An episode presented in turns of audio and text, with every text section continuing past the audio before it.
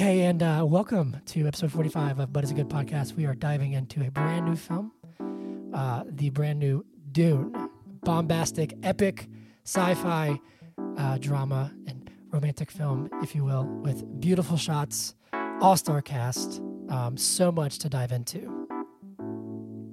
Okay, Hunter. Well, use many words to describe this film. A lot of them.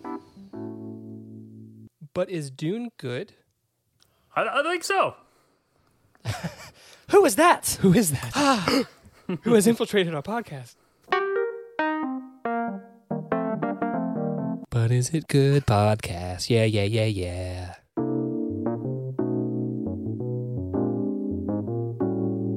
Good evening. Welcome to episode 45, I think. Yeah. It is 45 Yeah. of But Is a Good Podcast. Uh, I am your host, Hunter Callahan.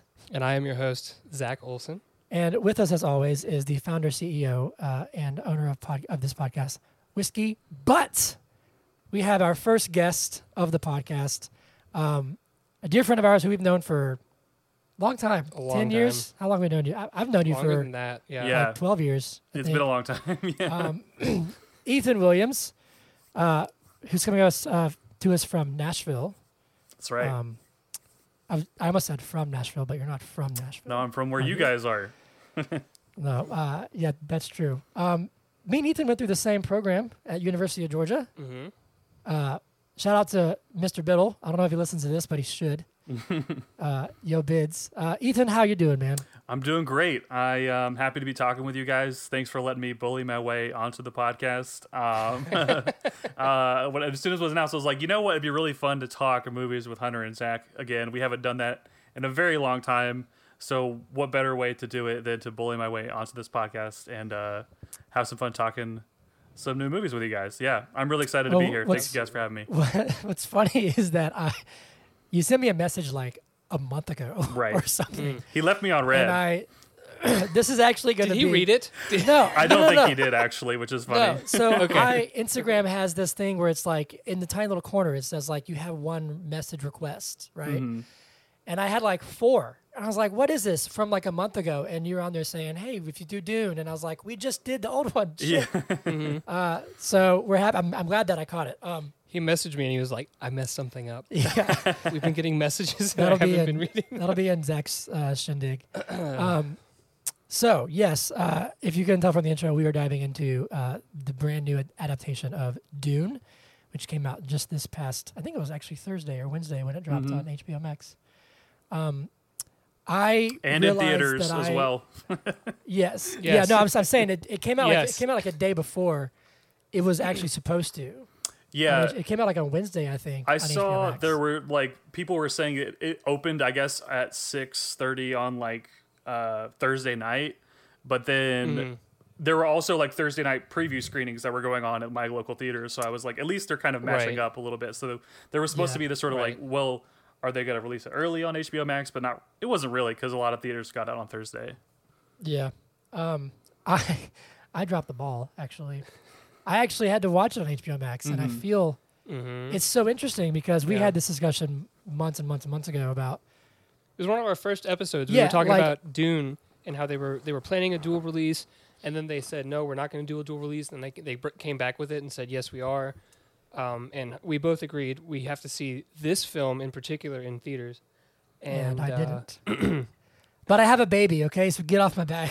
No, I, It's I- so funny though. Yeah, I- I understand like Yeah. why pe- there, it's such a convenient option for people, and um, you know, Mm-hmm. I think that's a whole other episode. You guys could have discussions about like what the future of the theatrical distribution Yeah. is going to be, um, because Right. this movie I feel like was you know, well, it was a big slate of Warner Brothers films, right? Where yeah. they there was like a you know I think back in last year Warner Brothers was trying to decide whether they were going to Yeah. release Tenet, and um, a lot Right. of controversy about that. So eventually, uh, maybe to the chagrin of a lot of the filmmakers who made these films, uh, they decided Oh, to yeah. sort of do a same day release structure with HBO Max and theatrical Yeah. distribution, which uh, you know, as as great as it is for you know accessibility, I also think that that really really hurts the the theatrical model that we've built up to this point.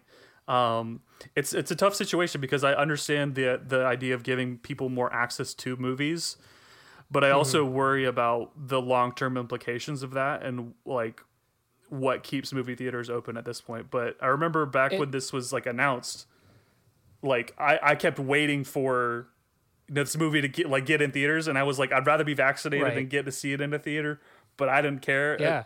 At, a certain point, so it was kind of one of the things that kept me going through the pandemic was like I got to see Dune in IMAX, and I did. Yeah. So I'm happy about one, that. one of the one of the implications being uh, of you know having these dual releases the films that we're seeing right now that are being released side by side Mm-hmm.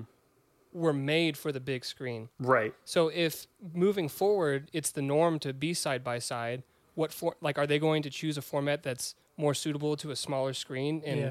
Like and- frame size, that kind of stuff. right and abandon the the imax you know what i mean like Mm-hmm.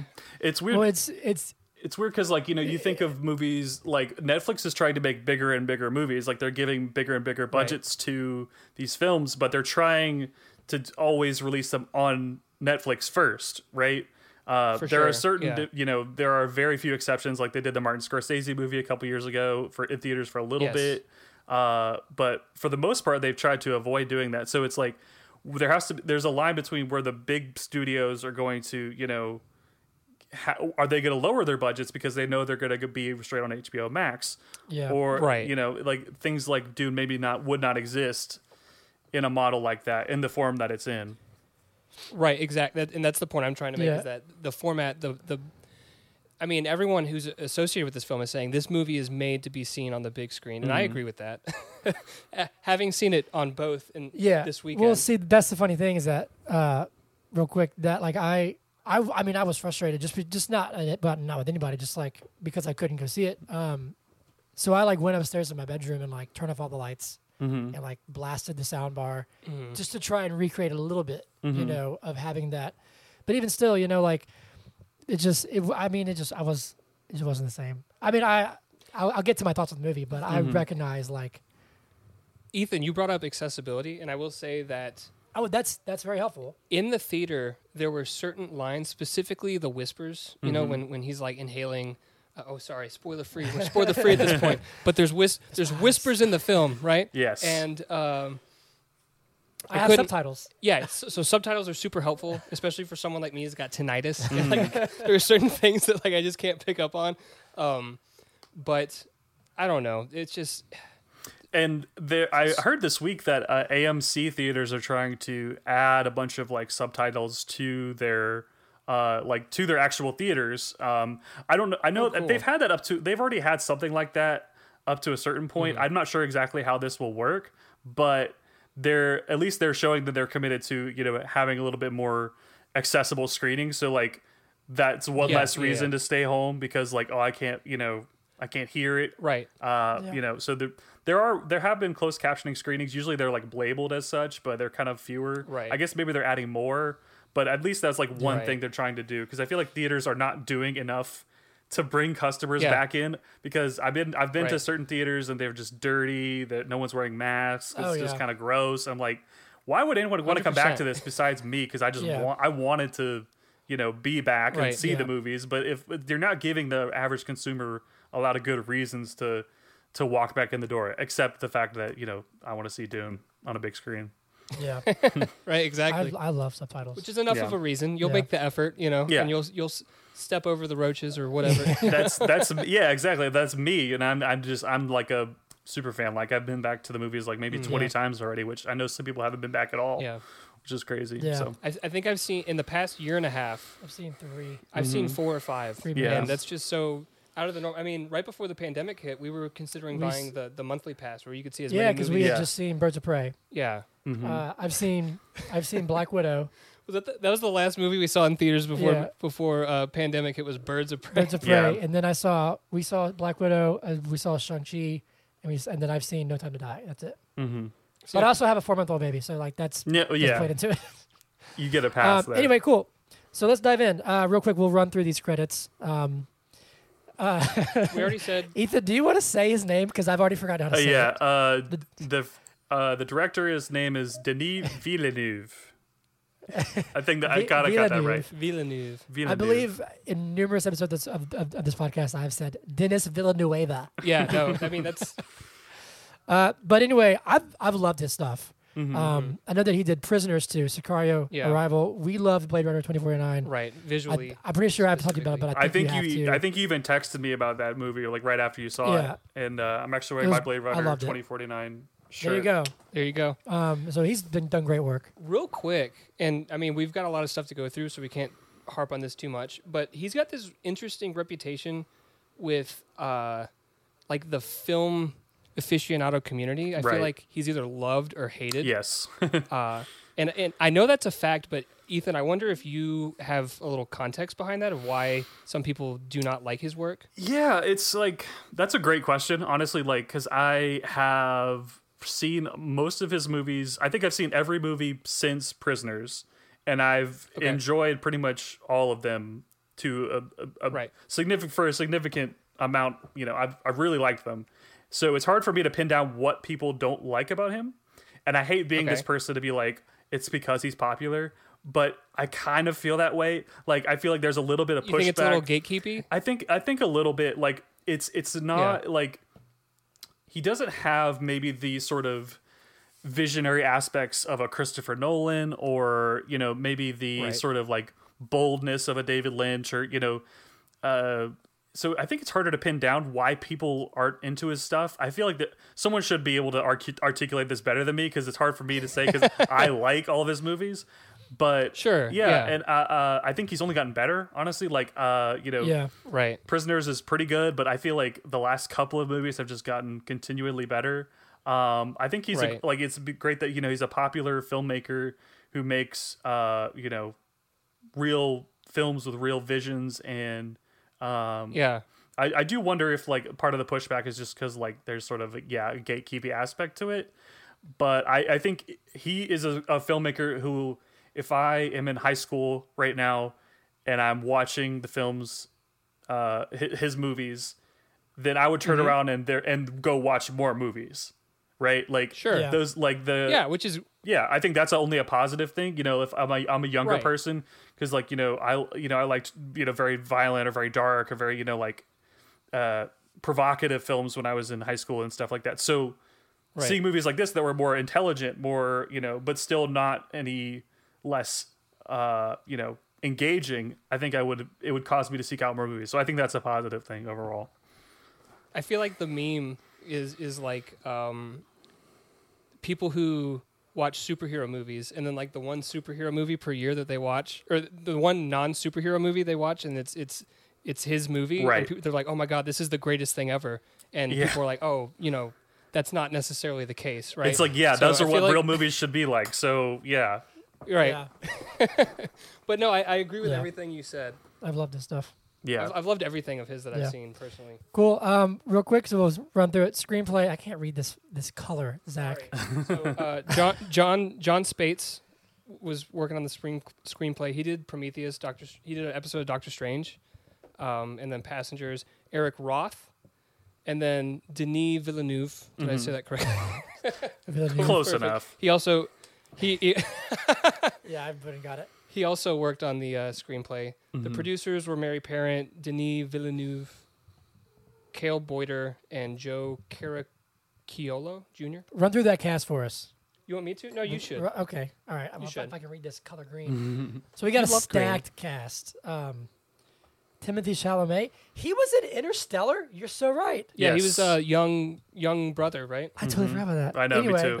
Timothy forget. Chalamet, uh, Rebecca Ferguson, Oscar Isaac, Josh Brolin, Stellan Skarsgård, Dave Bautista, uh, Stephen McKinley Henderson, Mm-hmm. uh, Zendaya, David Dastmalchian, and Chang Chen.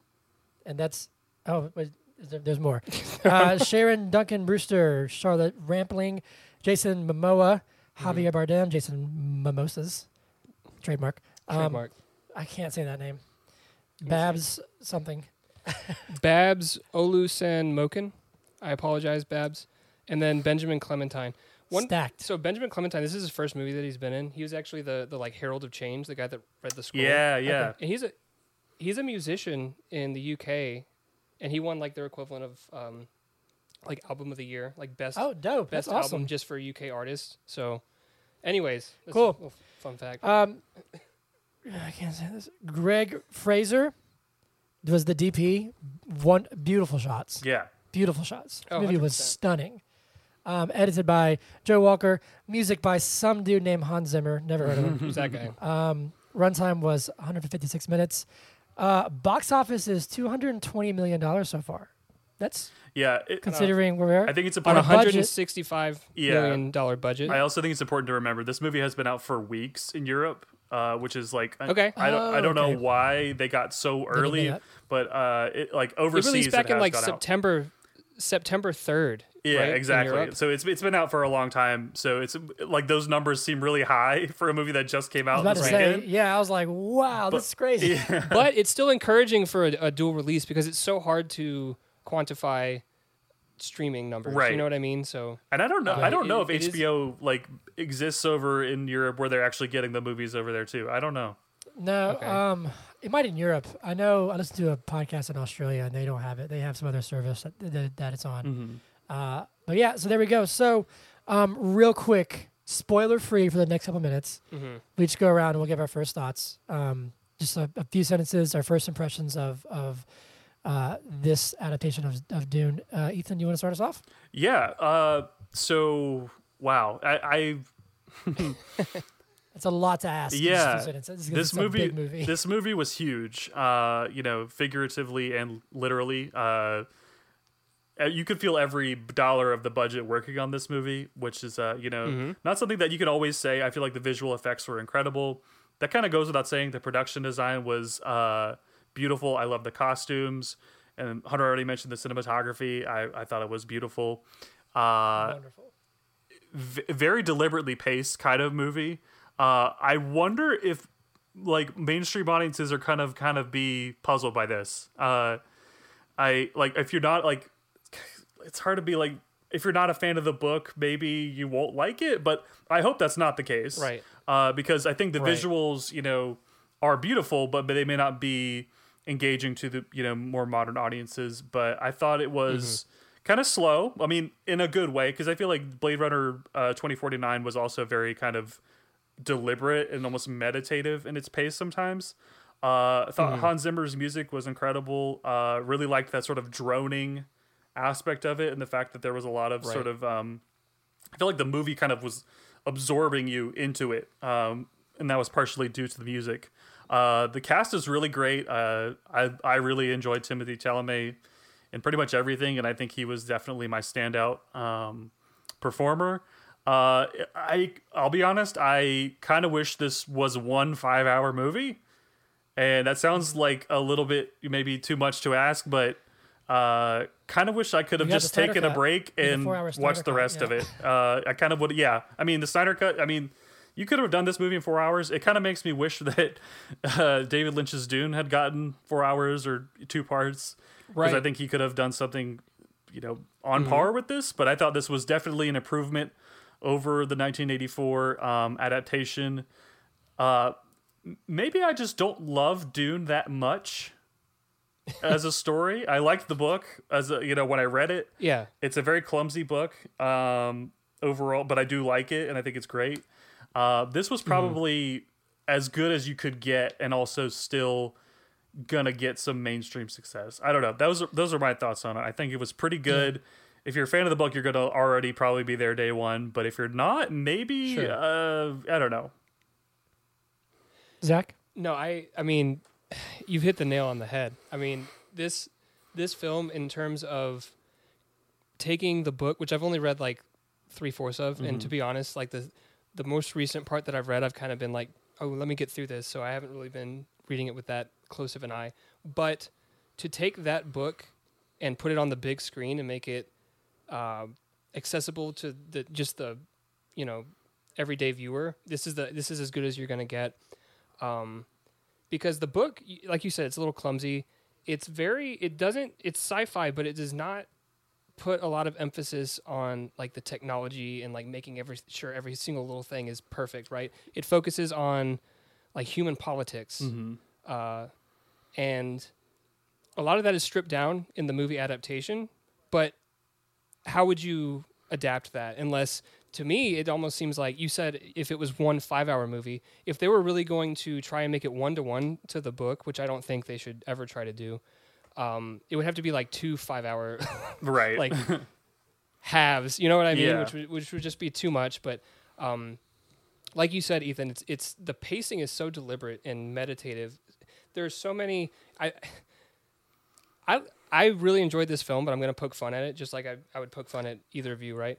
Um, but there were so many like meditative shots of Timothy Chalamet that I just felt like the name of the the newest fragrance, Dune, was gonna like pop up on screen. You know what I mean? Like, yes, yes. it is just so many so many shots like that throughout the entire film and they but they're really breaking it up and you would get a chunk of information or a big plot point and then you would have some ambient you know beautiful imagery and ambient droning noises to to like digest that and until you got to the next part of the film so i, I think it's really well done uh, definitely an improvement on the last iteration i do think that there were some things that like f- from the 1984 iteration the David Lynch iteration, I really I thought it was nice having the internal dialogue, which is present in the books, and they didn't they didn't attempt to do that in this film. I think it would have been cool. I think it would have been kind of cheesy. it definitely like, comes like off cheesy. as cheesy in the old one for sure. It doesn't really work. I like I like cheesy. so yeah. I don't know, but um, There were parts where I think it would have made sense, okay. like just like here and there. Right. Um, hmm You can go. But yeah, yeah. I mean, I I loved it, honestly. Um, I also really hated the old one, like a lot. Right. Yeah. Uh, um, but there's nothing in this one that I think um, felt out of place to me. I still am not crazy about. It's not really a spoiler, but the voice. hmm It still kind of feels Okay. like the old. But we can talk about I- that because I thought it was it was done better here than it yeah, was. it was better. like it was still kind of hundred percent. we can talk about. They did a little bit a lot more of showing and not telling in this movie. Yeah. yeah, You know, and so like, but there, Yeah. I'll say uh, things. You mentioned pacing, and this definitely felt very intentionally paced in a in a positive way, Mm-hmm. where I never felt like I was either one being rushed or two bored. Um, and visually, it was, I mean, stunning, it was breathtaking. Uh, some of these shots are, I mean, just like with Blade Runner, or you know, or something. They're just they're in, incredible shots. Um, I think the cast was great.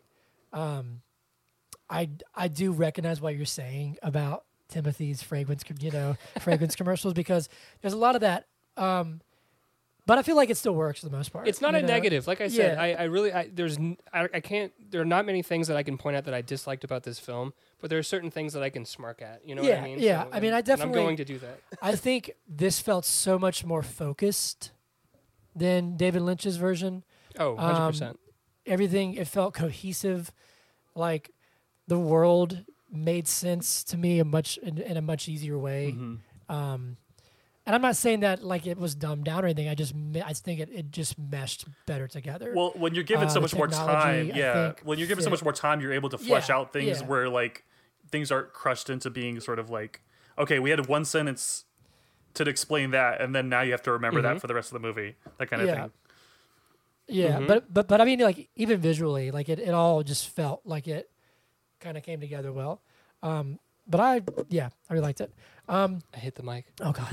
uh, so now, moving on to uh, our world famous segment, uh, trademark movie in a minute.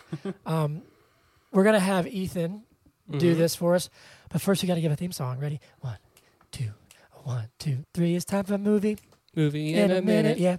Time for movie in a minute. Movie 60 a seconds. Movie in a minute. Uh. Movie We're gonna have Ethan do it for us, yeah. In He's gonna do it for us, yeah. Ah. there it is. Brilliant. Okay, Ethan. Here's the thing: we've never failed on this podcast. Mhm. We are gotta 44 for 44. You got to keep the streak alive, Ethan. Oh God. So if you mess this up, I swear. Hey, if you mess No, it I'm up, just kidding. it's I messed it up. You didn't mess it up, right? That's true. Yeah. That's so true. We'll just true. we'll just throw you out of the bus. Hey, then we can say we're undefeated. exactly. And Your everyone else. your streak remains. Your streak remains. If No, I'm over I've like got five total seconds. faith. um, do you want us to have a timer for you, or do you have one on- on your side? Uh, I can do one. Okay. Either way works. I know that we're we're on video, so. Right. Um, cool. So whenever you are ready, this is uh, the wonderful Ethan Williams doing movie in a minute for Dune Mm-hmm. 2021. Take it away. Okay, count me down. All right, ready. Three, two, one, go. There is civil unrest of the planet Arrakis, also known as Dune, home of the galaxy's most precious resource, the spice melange. The evil colonial Harkonnens are pitted against the native Fremen for control over the planet. The Emperor then decrees that the House of Atreides should take over Arrakis as their fiefdom.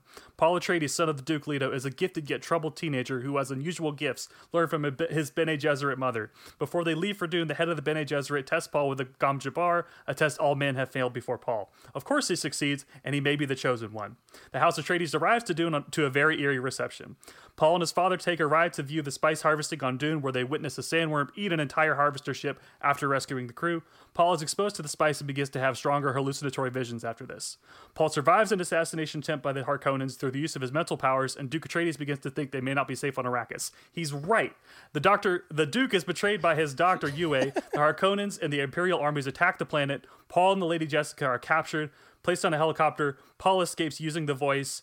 Dr. Yue gives the Duke a poison pill to attack the Harkonnens while he's paralyzed, but he fails to kill the Baron. Paul and Lady Jessica find the Fremen and Chani, the girl Polly has been seeing in his dreams. The Fremen are distrustful of Paul, but he proves himself in battle, killing one who challenged him to a duel. The movie ends with Paul and Lady Jessica joining the Fremen walking into the desert. Boom. Boom. That was so much more detailed than that was inc- anyone we've incredibly ever detailed. done. I wrote Incredibly it, detailed. That was. I'm not going to tell you how long it was. So, uh, That was wonderful. Oh, we know how long it was. Yeah, We've got I a had- timer I right had a timer right here. okay, okay, fair enough. I yeah, went No, over a little bit. That was great. That was great. That was great. That was wonderful. I, you started and I was like, ours suck. Well, to be fair, I think when we when we were discussing this prior to starting the podcast, we we told each other no notes, yes. Mm. which it, it's it's perfectly fine that you use notes because that was wonderful. That was awesome. Okay. Excellent. But Applause. Now, now we have a new like standard. We yeah, this is the this is the benchmark, Ethan. I gotta cut it down. I, If you can cut mine down a little bit, then maybe we'll, you know, we're we're, we're We'll there. just speed it up. yeah. I'll just you go. speed you We'll up. just, That's- like- I'll just speed you up. 1.5 speed. Yeah, All right, cool. So, shall we dive in? Yes. please. All right, cool. Um, son of a, I always forget to do this before movie minute. But anyway, spoilers. yeah. if you haven't read Dune or you want to go in blind, which good luck with that. Luckily, why? if they listened to last week, That's true. this has all been spoiled. You already kind of know what it's about. yeah. Right. Um, but just in case, spoilers, detailed spoilers ahead for the new adaptation of Dune. Um, cool. Where do we where do you want to start? This- I we we can go wherever you want. We we sometimes try and go through it chronologically, but it never works. so whatever you want to jump off at. well, let's begin at the beginning. That's a very good place to start, as uh, that, makes song sense. goes. Uh, because no, I thought Yeah. uh, no, there was a very interesting.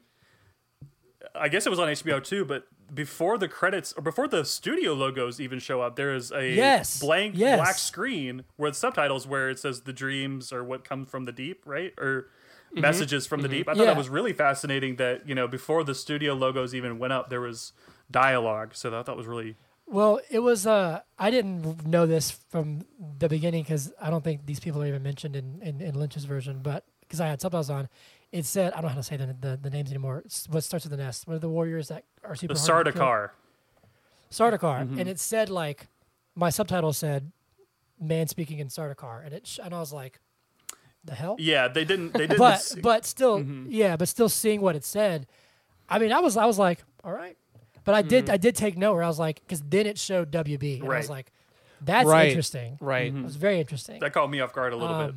Oh, that's yeah cool. but i think it's it was a super cool way to just very subtly and quickly just like set the tone hmm um yeah uh, i'm trying to think of how this movie started i just watched it Yeah, so it kind of starts out with like uh you know, it show like whereas like, you know, the book kind of puts you in media res where you're kind of trying to catch up to what the book what it what is everyone even talking about.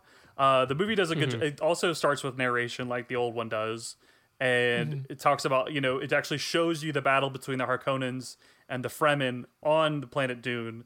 Where, Oh, where yeah, yeah, you yeah. never see that in the original movie or you know you never really experience Right. that in the book so you see We get this really heady scene in the Emperor's throne Yes. room. With actually, we, we get the the princess the princess Irulan is talking, and then we get the the weird floaty monster. Yes. thing, Oh, in right? Lynch's version. Yeah, yeah, yeah, yeah. yeah. The- The the, Spacing Guild. I guy. prefer this world building Mhm. to that world building. Yes. uh, I, I learned a funny story about that uh, that narration this week. I, I had watched. Uh, I was t- tweeting about watching the old version, and someone pointed out to me that the uh, the the princess Irulan literally says, "Oh, I almost forgot," and like because apparently they had to they had to reshoot that monologue and add more stuff because it was still so confusing.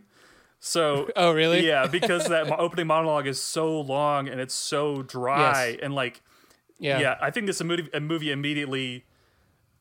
I think it has the benefit of having going after Lynch's version in many different Sure. ways, especially from visual effects, obviously, all that you know, all that stuff, but also the fact that they can say, okay, how would I do it differently? Uh, how would I approach Mm-hmm. this story differently? And I think they did the right thing by showing conflict, showing, uh, you know, what there is to gain, what there is to lose on Arrakis. And uh, yeah, I thought Right. that was a much better opening. I also really liked. Uh, well, this was surprising. The title card said Dune Part One. Yes. Yeah. Yeah. That was really interesting. Mm-hmm. Um, because that was like that's that hasn't been advertised at all. Yes. Right. As as far as I know. Mm-hmm. Um, like we like we last week, which we'll get to, said it was the whole thing, and then like the next day, I think I told you I was like, after we recorded that, I saw an article and I was like, oh, this is a two parter, which I was I was glad about because I think content wise, it needs to be like it needs to breathe. Um, but like that was never said. It was never said like Dune Part One. And correct me if I'm wrong, but as of today, there's been no like official sign on for yeah. a part two. Is that correct? To my knowledge, that's correct. Uh, they have Okay. not. The, the crazy thing to me, because like you think of the big famous movie trilogies or sagas, they usually know when they're filming the next part, or like in the case of something like Lord of the Rings, they filmed them all at once, and you know it's a consecutive shoot.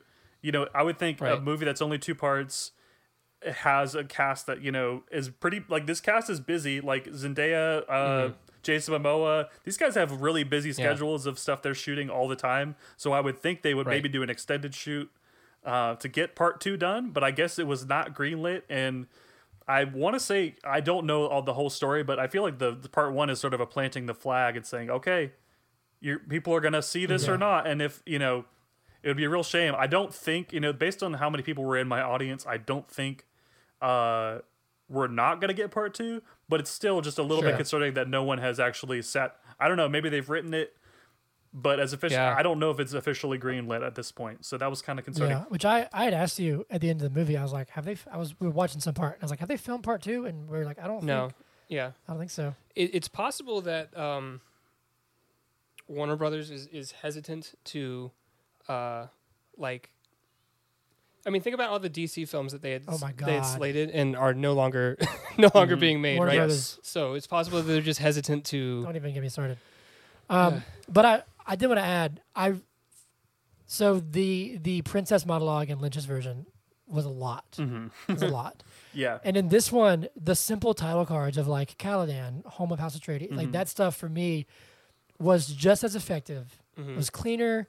It was just it. What you didn't like the space map with the three planets, yeah But I'm just saying, like it was just that's all I needed. I'm right? saying like that's that's that's that's that's all. I Right, needed. like like Ethan, like you were saying, this movie shows where David Lynch's version was telling. Yeah. and that's much more effective. and that bring, that brings us nicely to that scene like or very early on it's one of the first scenes of the movie where paul is eating breakfast with his mother and his mother's like use the voice on me and we're like what the heck are you talking about lady and yeah, it's inter- the the concept of the voice being this sort of like psychological uh, power that people can have and that she is trying to pass on to Paul is introduced rather than sh- going into that scene where there's a Gom Jabbar and we're like, what the heck is the voice and why is this lady telling him what to do? And it Right. sounds like a Yeah. you know creepy thing. So I appreciated there were like more introductory scenes to these very big and very weird concepts that Dune is all about. So uh, I thought it was way less clumsy. Um, th- there were some like uh, you know very sort of it was not clumsy, but it was like, okay, this kind of have to do it this way. Where Paul is doing Sure. his film books, as they call them in Dune, where it's like Yeah. he's reading something and th- like there's a voice telling him like, and this is the planet, and this is what the worms are, and this is what that, and it's Right. like Yeah. that is that is seems like on the surface kind of goofy exposition, but it's better than just like you know what it could have been and i feel like it, it feels natural in the Yeah. context of the movie because paul is that sort of curious character who wants to know more about the place he's going to and you know he's he's having dreams about this place so it makes sense that he would want to know more about it so mm-hmm. i thought it was you know some people may say Yeah, it's clumsy that i thought was- i liked that though No, yeah, there's something that, that when we talked about Lynch's version, where I was like, I think you had said the the portrayal of Paul, like it, you had said numerous times in the books, he's constantly studying, constantly learning, Yeah. and so, when that happened, I was like, okay, yeah, this makes like, right. okay, this fits. He has like these hollow books, which, based on how I they're described in the book, it seems like it's it's just like how it was portrayed in the film. Yeah. You know, Mhm. up to interpretation. But um, in the in the David Lynch film, he's he's like super emotional, like right from the get go, and like that's I preferred I much preferred Timothée Chalamet's uh, iteration of the character. Yeah, So uh, I really appreciated when he when he sticks his hand in the box. How we didn't get that that uh, the weird the weird hand melting thing. fake thing. gore. Yeah, the fake stuff. gore. Which, by the way, I want to point out, Ethan, you probably noticed this last week. I, I said that uh, I was scarred by a movie called uh, Attack of, of the the Body, Body Snatchers. Snatchers. It It was, was- not. It was the thing. Is the thing. yeah We can say that again during your shindig. We can we can I- we can Yes. harp on that again. Yes. i was gonna bring that up yes, we'll say that for the end. But yeah, no, like I, I think so.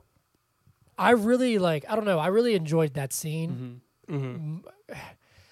It's interesting because like the the Reverend Mother in this one, I don't know. It just it, it all, and it might have been because I knew who she was because I had Right. seen you know like I'd Mhm. seen Luth- Lynch's version, but like for some reason, like in Lynch's version, in the first five minutes, she's like she's talking to the to the Emperor, what's his face, uh, and she's like, "I am your truth sayer." You know, it's like, okay, what is that? But then, however many minutes into this one, uh, Paul is talking to his mother, and she's saying like, "The Reverend Mother's here, and she's the she's a truth sayer to the Emperor." Like, Mm-hmm. just for some reason, that delivery to me, like, it hit better, and it was like, I don't know, it just It's given in a way that it is educating the main character of the film. yeah, Mhm. yeah, yeah. Where Yeah. she's talking to Paul, who is There's so many things know. in Lynch's version where like I feel like the the character's going to turn and look at the screen and been like, "I am the truth sayer right for the Yeah. emperor," and it's like, okay, I- thank you. yeah i also you thought I mean? Like, Yeah, I thought they did a good job. Like th- David Lynch's version is very faithful to a fault in some respects. Where um, there's, I think you guys talked about this last week. The very pompous sort of like airy dialogue they kind of carry over, like in Yeah. a sort of regal. Yeah. There's a sort of regality to everything people say. Uh, I think Kyle MacLachlan is is great as Paul doing that because I think that's very faithful to the book. Uh, but I think they really did a good job trying to sort of like not dumb it down, but simplify the dialogue, sure. make it work so there's a lot less like why are the people talking like it's the 1500s kind of, you know. Yeah. There's a lot less of that. There's also more humor in this movie than you know Right. the, like it's so like because the other one is so goofy in the like the way it's sort of like presented because it's, it's played all straight like that corny dialogue Yeah. that's played all like for serious right whereas this Yeah. one like right. They are able to inject a little bit more humor into the script i think jason momoa jason momoa is just a more uh, sort of like comedic actor i don't mean he's funny but like i think he just has this sort of like playful Mm-hmm. He has a charisma lighthearted, Yeah. yeah, a Yeah. lighthearted, playful charisma to him. yeah sure. so i think like you know they, they used that well because i think you know some movies that were like um, a character's got a quip after everything like a marvel movies was like whoa what about this this is kind of weird and it's like they don't Yeah. need that kind of humor just like something to make it feel like these people are human beings because yep, one fault of the book is that they don't really feel like human beings. Like everybody kind of feels like robots a little bit, even though there are literally human robots in the world of Dune. Uh, but there's this very stiffness, almost like stiffness to the way people talk and the way they act. So they did a good job of humanizing, I think, these characters to make it a little bit more digestible. I feel like Gurney had a had a had a smidge of that in this Mm-hmm. one. like how how he talked, how how Brolin's character talked was it was a it like it, it was almost like it was like just paying like homage to that style of Lynch's or the books. I've read the book, but just Mhm. like when he when he Well, has his, that his character is like really poetic in the Yeah, book. yeah. you know? And He's so, like, always when- saying these lofty lines that he's heard in songs, or Yeah. you know, which he things like does say, and, and he like quotes a lot of stuff. Yeah, But like in that scene where he he and uh, Paul duel, um, when he's talking to him, he, just the way he words it is just enough that it caught my attention to go, okay, well maybe he's like he's like the old guard, you Mhm. know, um, and it, it but it still felt natural. It didn't feel like he was this out of place character. I yeah, I I really liked that scene uh, where they're fighting. Uh, mostly because I really like the effect they did for the hollow shields in this. Is that what they're Yeah. called? yes, Um, so Not those blocks. Yeah. the, the blocks. the polygons. right, that definitely was a, a the limits of their uh, visual effects back then. Yeah, but um, true. I liked the the sort of like sort of um, the fact that they changed color and that kind of told you as an audience like, oh. If it's blue, that means that they didn't get through the, the armor, and if it's red, that means that Red someone got bad. stabbed. Yeah, so Yeah. I, I appreciated that effect, and I thought it was used to really cool. Like, uh, yeah, I, I did. I liked that scene at least. I think it was cool. Mm-hmm. Yeah. The the production I will design was amazing. and- this. Yeah. Right, hundred percent. Uh, coming, going on the shields just for a minute, and this is kind of jumping forward in the movie a little bit, but um, Duncan Idaho is fighting Sardaukar Mm-hmm. at a couple different points in this film, and my understanding of the shields is that the slow blade gets through the shield. It- you have to be moving slowly to get through there to to slice him, but he's going full speed later in the film and it's still getting through Yeah. so to me i was a little confused about that but that's something that like a uh, the general viewer probably wouldn't even think twice yeah, about it almost looked like the shield could just be overwhelmed. Maybe. Maybe that You was know the what I mean? case. Like I don't know. That might not be it, but because they they even go to a point that I think Gurney says like the slow blade. yeah no he says it Can- can yeah use that's a line. line a line from the so, book for sure But that's a good point. Um, there's even that one part where like uh, Duncan like just like points his sword at these people and they like they're like you can Mhm. pass. You, you Yeah. just come on. Um, well, they don't want none of that smoke, yeah, you no. know. Uh, but uh, yeah, no. I I, I I I love that scene. I also think the like the dreams and the visions were. Mm-hmm. I think they were done much more tastefully. The spies. the spice The spies. the spice the worms what does it mean I, See, I have like, a question about for you guys. yeah. the yeah, worms, please. the spice. Is there a relationship? Oh my god, dude.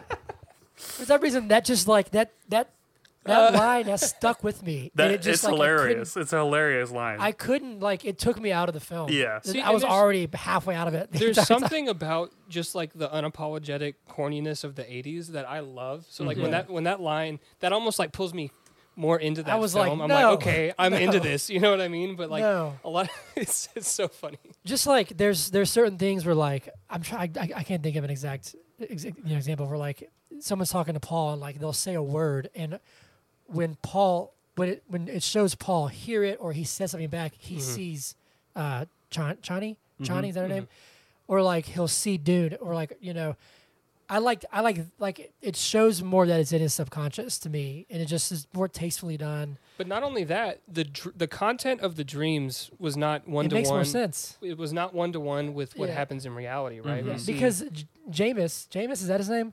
The Sure, yeah. no, it's the guy who challenges yeah, Paul. that's to- his name. I just don't know if we're pronouncing it correctly. because Yeah. I don't think we hear his name But on. he Yeah. sees him like when, when, when- like when they're. I, I know we're skipping around, but when they're flying through the storm, hmm and he he he like hears Jamis. I'm gonna say Jamis teaching him, and he's like, you have to go with like you know, like the purpose of life. You have to go Right. with it. hmm But then when he meets him, that doesn't happen. They fight. So in the dreams, Jamis, we're gonna call him Jamis. Yeah, Jamis. It could be Jamis. I don't know. he's he's a mentor yeah, to Paul, right? And he's teaching him the way of you know the the Fremen. Fremen. Yeah, Meanwhile, he's also having dreams where he's dying, like he's getting stabbed by that knife, yep. and he knows that the knife is important and that he's got to die. Mhm. And then we get the. It sounds like the Bene Gesserit at the end of the film are like chanting to him, like "Kill the boy, Jon Snow. Let the yeah. man." Well, it, sa- it says, you know what I mean? it says like the boy must die so the I can never say it right. Kwisatz Haderach can rise. Right, Mhm. exactly. So Um, th- th- those dreams were like foreshadowing that him stabbing Jamis Mhm. was killing his boyhood and bringing him into Ah. manhood, essentially. So Yes. even though he's not the one that died, Jamis is the one that died. Jamis was a mentor to him and was Yeah. leading him on that path. You know yeah, what I mean? I mean, So he thought that tries to was get him to yield Thought that numerous was cool. times. That's something that we've seen in film a lot, and after a while, you're like, okay, yeah, I could see that coming. But it, it was really well done. I think. You know what I mean? Ethan, do you have thoughts? Yeah, I I think uh, the subconscious stuff in this movie was the closest it got to getting as weird as I wanted it to be. Uh, Okay. Because Dune is such a weird book in a weird universe. Uh, I, I I I was wondering where this movie would fall in terms of weirdness. Like, would this movie be as horny as the book is? The book is like super, like you know, Right. like there's this sort of like psychosexual element to the Sure. book. There's like this like a lot of uh, weird uh, subtext, weird theming. Uh, but I thought the way that this was executed, I, I appreciated that it was more abstract. And Zach, I think you nailed what was being said in those visions, probably because you've been reading the book recently. But uh, Right. I think this this did a great job of not literally sitting down and saying. This is actually what Paul's dream meant, right? Like that would have Yeah. been No, you hundred know, percent. you know the next one they that may happen but at the same time this movie ends and like that stuff is not very uh specifically outlined as to what that means so i i appreciated Yeah. uh the very visual storytell storytelling of the subconscious Mm-hmm. in this movie i thought that was really well done maybe a little bit it's maybe a little bit challenging for mainstream audiences but i thought it was it was executed really well Yeah. Um, I wanted to ask you guys, what do you guys think of uh, of the Baron? Uh, Better. I I'm gonna com- completely disagree with you, Zach. I thought this Baron Okay. was. I I I don't want to go in, as far as to say the Baron was bad in this, but there are certain things I will love about the David Lynch one that they Sure. that did not carry out with this one very well. The Baron being the biggest one because the Baron is not evil enough uh, in this movie. Okay. hundred, you know, hundred percent. He just Alright. seems like this diplomat who's Yeah. just doing what he has to do. He's not super sinister. Mm-hmm. Um, I will say that his floating is more ominous. Like when he's Sure. floating down to uh, Doctor Yueh, Yep. and in shots like that, I'm a sucker for Ethan. I'll tell Yeah. you. Well, So- I, I- like I liked. So you actually you see his feet briefly Sure. during that scene, but for, at first you just sort of saw him rise up. oh, you just see like the silhouette of yeah, his like giant and, like robe. and his robe like would would stretch down to, like all the way to the floor, and I Mm-hmm. love that shot because like I didn't. He's where he got some weird thing on his back. I don't necessarily need to know how he floats. right. You know what I mean? Like, I do think I like that part. I I get what you're saying. No, I get what you're saying personally, too. I personally liked this Baron better. the Baron from from David gross. Lynch's iteration is well, he's gross. He's He's gross. he's like he's obsessed with like disease and like he's cultivating that on his face, right? Right. Which might be an aspect that you that you like, Ethan. Um, he's also super wacky and like really Over the like top. comical. Yeah. Uh, but he's evil. He's like a Yeah. he's like a supervillain, and in this film, that does not come across at all. Yeah, that's basically what I'm saying. Like he, he's almost like a mustache twirling villain in the old movie. Yeah. Like where and I think Yeah. that's Yes. that's kind of more faithful to the, the like way I imagine the Baron. The Baron is not very Mm. gross in this movie. In fact, he's bathing for most of the movie. He's like uh you know, he's That is either- actually true. He's in That a is true. spa, he's in a sauna, he's in a bath. He's always getting himself washed, which I'm like, no, this guy needs to be grody, nasty, evil. Right. I will say, I mean, the Baron Harkonnen is a very problematic character from the book. Uh, as in terms of like it, in the the Lynch movie does also kind of do this. He's almost a very homophobic character. Yeah. the way that he sort of like he is this sort of like almost like pedophilic element to him. Uh, you know, like and it's like that sort of weird conflation of of homophobia and like or you know like oh gay people are pedophiles that kind of thing like that sort of Sure. gross way of thinking that that that there's more than enough subtext to read into with the Baron Right. uh but I it definitely didn't need that aspect to it in the movie Yeah. I right. There's certain think- things that can be trimmed down, and that's one of them. they, Yeah. But I think they they dialed it. I think they dialed him down way too much in terms of like he could Okay. ham up the movie. He could own this movie as like God, he's so evil. But it, like you said, Zach, he's more like a diplomat than he eh, like. Right. We don't really know why this person is the bad guy in this movie.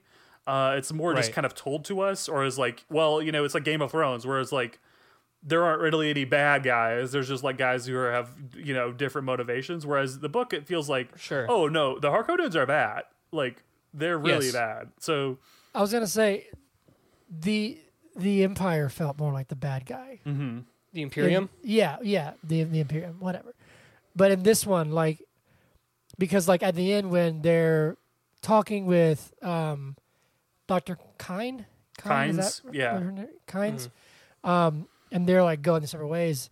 Uh, there's talk of like we need to s- tell what the Imperium did here. Right. It's not so much like look at what the Baron did, look Right. what the, which in this film they say Harkonnens, but well, because the But- Emperor is is setting all these Yes. events into motion. I do know that, but I can see that I'm like to y'all, like to your point, Ethan. The Baron felt more like a pawn than the mastermind, exactly, Right. yeah. which I guess he's not really the mastermind But he anyway. is, it, it and is he, the, he is in the book though. Like he is playing Right, the emperor is. like a fiddle, right? Like that's kind of the Yes. Okay. implication is that like he is so financially powerful that now all of a sudden he has even more political power than the emperor, right? Like right. Yeah. which is that's kind of you know the sort of end of the day the message of Dune is or it's about you know that sort of like politicking and like the money Yeah. and like the resources and all that stuff. So yeah, I just that was my one of my bigger gripes with the movie. Uh, you know, which is it's can fairly fairly minor because I, I think it's mostly Yeah. just because I have a real fondness for that original portrayal. I thought they nailed it Sure. in the David Lynch version, which is one of the few things that Yeah. one of the few things that movies nails. It doesn't nail a whole Right. lot. It actually gets the Baron very right, and I think my friend Matt said this, but as soon as there stops being the Baron in that movie, it kind of goes off the rails in a bad way. Yeah. So I mean, yeah, no, hundred percent. Um, I want to talk about just Ho- House Harkonnen in, in general. You, I mean, it's very sterile. The whole thing is just very. I mean, like you said, he's he's bathing half the time. the the home planets that they go to, you Yeah. see all these different uh, architectural styles and everything. But Ho- House Harkonnen does not feel like it's portrayed in the book. You know what I mean? Like it's it's just.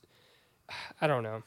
I, I liked. I mean, I like this version better personally. Okay, Like as far as so we've got we've got the uh, the layman viewer. yeah, here. well, Yeah. yeah, no, that, that's that's true. That's true. Exactly. Uh, but I'm just saying, like, just because, I mean, you know, like Piter in the Lynch version, like it just felt goofy. It just felt too goofy, which is that weird. But it's that weird dichotomy of like, I think you said earlier, Ethan, where it's like it's so goofy, but they're playing it so straight Mm-hmm. that like I couldn't, like I was like, this just doesn't. See, I loved Piter in the yeah, I mean, the he, David Lynch. he was he was he was done, but I'm saying like even like how he looked, I was like, this is I love the eyebrows. I think the eyebrows are. I mean, like it's the future, once you right? saw like what's his fashion is yeah. What, what else is gonna change other than the eyebrows? yeah, like, but like I don't know, like just how they're portrayed in this one, like David Dastmalchian's version of Piter. hmm Um, I don't know. He seems more calculating. Sure. To well, me- I mean, yeah. Um, I don't know. I also this is random, but you mentioned the eyebrows, and in the old Lynch one, uh, I don't know how to say his name. The Thufir, The fear of what? the fear He's has great. the all crazy the men, eyebrows. All, all the mentats have the crazy eyebrows. the crazy eyebrows. this is the- very subtle, but I loved how he was portrayed in this movie. Okay. And when he was like, they're like, "Hey, what did what did he have to spend to get here?" And his, he's like, "You show how he works." Right. I was like, "That's neat." No, it was cool. I was like, "That's cool."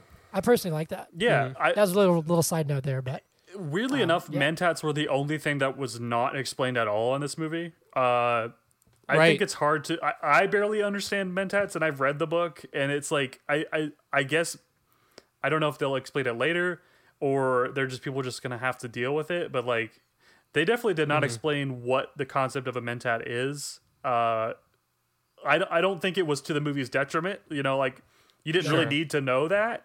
It was just interesting. Right. Um, also, going back to the what the House Harkonnen like, what it looks like. I mean, Yeah. the uh, go, the David Lynch movie had like what, there was like a cow hanging upside down. They were like zapping, right? Is that isn't that Right. Yeah. Yeah. yeah. And then like, like milk a cat and stuff like that. That was just yeah. insane production design. I was like, what if they did something like that? Right. They definitely did not. They cut down on anything that was like very indicative of how evil they are. But I thought those Mm-hmm. those were like really funny, weird touches. Like, yeah, there was like a upside down cow. They were like, milk this cat. Right. we we uh, we actually we had a a long discussion, too long, about the animals in the last one, Mhm. and about that. Rid- I'm sorry, it's ridiculous. The pug, the pug that just goes into battle with Patrick Stewart. Like, He was saving the get it. pug from the palace. no, I, I get it, but then he like charges in the battle. He's holding the pug. anyway, uh, I was upset. but what's funny- I was upset that Josh Brolin wasn't charging in battle. and with a I know I was like, film. he needs to just like as like a reference, just like have him hold a pug. Um, but what's funny is that like there's mentions of bulls and like there, there's a bullhead in this one, and uh, you know again for some reason, for me at least, these these real life you know earth animals besides that there's a little mouse that's I guess it's not an earth animal it's a you know that's on Arrakis with the big ears. Mhm. It still felt like it fit better. looked copy pasted from like one of the Star Wars, like the, yeah, one of the yeah, Star Wars yeah, films. probably, but. But But like know, for some reason, dogs and cats being in the old one just was super jarring. jarring to me. But for some reason, in this one, the concept of them them being bulls and, and that sort of stuff, it just fit better. And I think I think you mentioned like they felt more like humans Mm-hmm. in this in this film. Um, I mean, it's still kind of ridiculous because they're all different planets, but you know what I mean. Th- what'd you guys think of? bring What'd you guys think of Oscar Isaac? I feel like, uh, like Duke Leto had so much more to do in this movie, like Right. than yeah, the previous it was definitely like, I I I think I mean in in my opinion, all the characters besides Paul, I mean Paul was busy in the last one, just had more stuff to. I mean Duncan was much more Oh, uh, sure, central yeah. in this film. Even Doctor Yueh, like he he wasn't in it quite as much as like Paul or or or or I mean I'm not Paul Leto or Duncan, but like even his arc like made more sense, was fleshed out more to me. Um, I also liked how he, he I- looked like I- a guy who would be named Doctor Yueh, like as opposed to the last guy. I was like, yeah, it made more sense. Yeah. This casting. Right. Um, Hundred percent. Yeah, but I, I, I mean, I, I also love Oscar Isaac, so like, I thought he was great. I think, I think he's done very well in this film. He's a silver fox man. Oscar Isaac is going to knock any ball out of the park that's pitched at him, right? Yeah.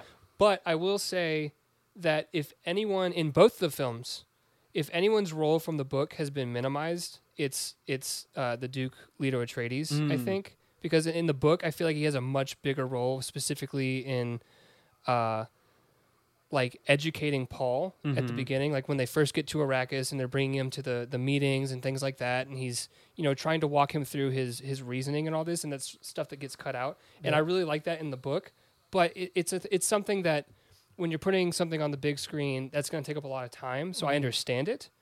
Um, I will say everything, like you said, Ethan, he's given a lot more to do on screen, and he does it very well. Um, I like his relationship with Paul better Yeah. in this film than I did Yeah. in in in the uh, 1984 film. Um, I, I loved the exchange, you know, which they they showed this in the trailer, so it's not like it's a spoiler, but, um, you know, when Paul is saying, it's like, what if I'm not the future mhm. Of House of Atreides? And he's like, then you'll still be the only thing I ever need you to be. That's my son.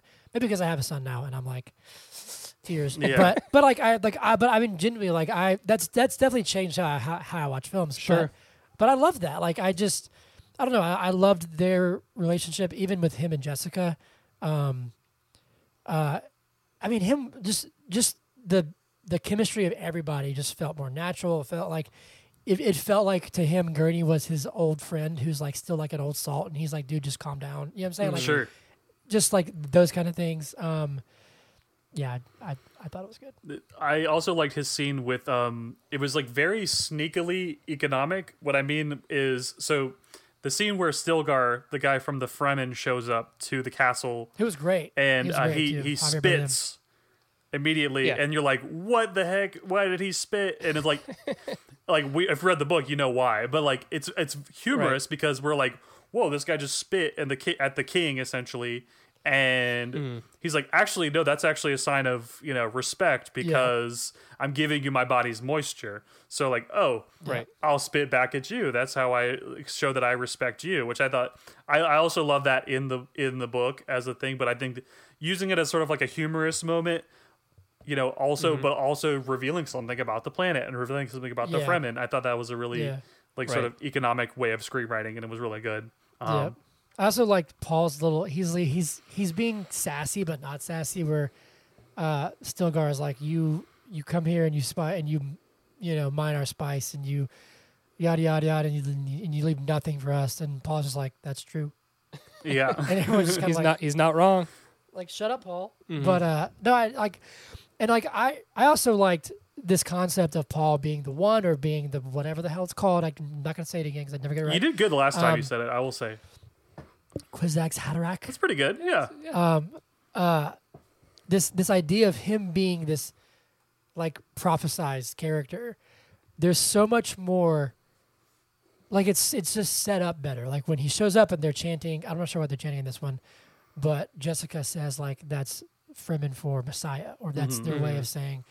Um, and Paul even cast out. He, he's saying like they've been they've been told they see what they want to see. They've they see what they've been taught to see Right. but also like the subtle things were like when Stilgar, um, which I don't know if it's just me, but when he was talking, all I could hear was Silva from Skyfall, because I know that's Javier. Oh right. Yeah. Anyway, um, but when he's leaving, he subtly says like, "I recognize you" hmm to Paul, hmm like, and it shows you that there's. It's more than just oh he's the one like there's these little crumbs you know Mhm. and like I think Jessica even says like when they see you show up they start they they see the signs Right. and I thought that was just it just kind of built my one of my biggest complaints of the last one is that things just happened. Yes. There's nothing like that led to stuff. There's no building. And this one we we don't even get to the part where he is quote unquote the one or whatever or not. But we start laying these seeds and these roots. We're saying like, okay, he's he's something to them. Yeah. You know, I just, Yeah. just I just thought it was done well. I, I agree. I think um, the way stuff is introduced is much more. It, I I personally loved the way that Paul is like sort of. He almost rejects. There's a point in this movie where he almost rejects this sort of prophecy, right? Where he's like, "I don't want this," For sure. and I think Yeah. there's and sometimes in the book or maybe not in the book because I haven't read it in a long time, but definitely in the last movie, he's almost like as soon as he knows he's the chosen one, he's like, "All right, let's go. I'm the chosen one." Like, Yeah. like he just puts on the I- mantle yeah. and he's like, he's I know my dad's I'm dead. gonna do, yeah, yeah. Like, I, I'm gonna save the Fremen. I'm gonna beat the Harkonnens. I'm gonna do all this, blah blah blah. Right. Like, but in this movie, he almost like is conflicted about it, and I think that adds so much more dimension to the character. Mm-hmm. So much more. It's more interesting, and I think by the end of this movie, where you may expect him to say, "Okay, I am Messiah" or whatever, they're gonna, you know, go with that. He's not sure, and I I think that's way more interesting, and it's gonna make the next Right. movie a lot more interesting too, where he's gonna have to come to grips with this uh, realization, real like this this reality that he's now in. Um, I think my biggest gripe with the 1984 movie is that him becoming the leader of the Fremen is like five minutes, and it's, just like that. really it's really rushed and it's really not. And it's like that should be the Right. that should be probably be the most interesting part of the movie is discovering Yeah. this society. How would people live in the desert? How would people, you know, survive? And like, wh- how, what does Paul do to become, you know, the leader of these people and to just distinguish himself as like this, you know, God figure? How does he use his psychological powers? Mm-hmm. That kind of thing. So I'm looking forward to what they're going to do in the next one. But I also thought it was just good that they did the sort of messianic like rejection, like Jesus in the garden. He's like, no, I don't want this, right? And he's like, okay, well now Yeah. I'm gonna have to figure out how I'm gonna deal with that. but at the same time, so he's he's still conflicted at the end of this movie, but he's definitely taking on this role. Right. So like his mother is like, uh, the lady Jessica's like, we need to get off world, we need to get off world, and he like, like, puts nope. his foot down. He's like, no, Mhm. this is the path that was laid in front of me. My father didn't come here for the spice or for you know for the Yep. emperor or for anybody except for your people because they are strong. And he's he's coming into that role naturally while like maintaining that uh, hesitancy. And so, Yeah. like you said, it's gonna be really interesting to see like how this unfolds in the first half of part two. Yeah. assuming we get one. I, th- I think well, it's a good like, like- middle of the arc where we end things, right? Yeah.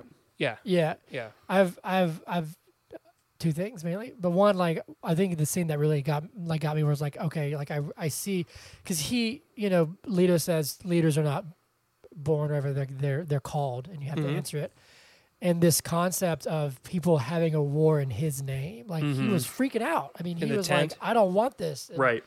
That shows like he's kind of like this. It's being kind of forced upon him, and Mhm. um, so would he answer? And he's at least taken a step, saying like, I can at least be, you know, I don't say play this role, but like, he's might be you know hesitant, but he's stepping into it. But you made a point about he just takes over the Fremen in the old one. He's just like, cool, I can ride a Right. worm, like everything's fine.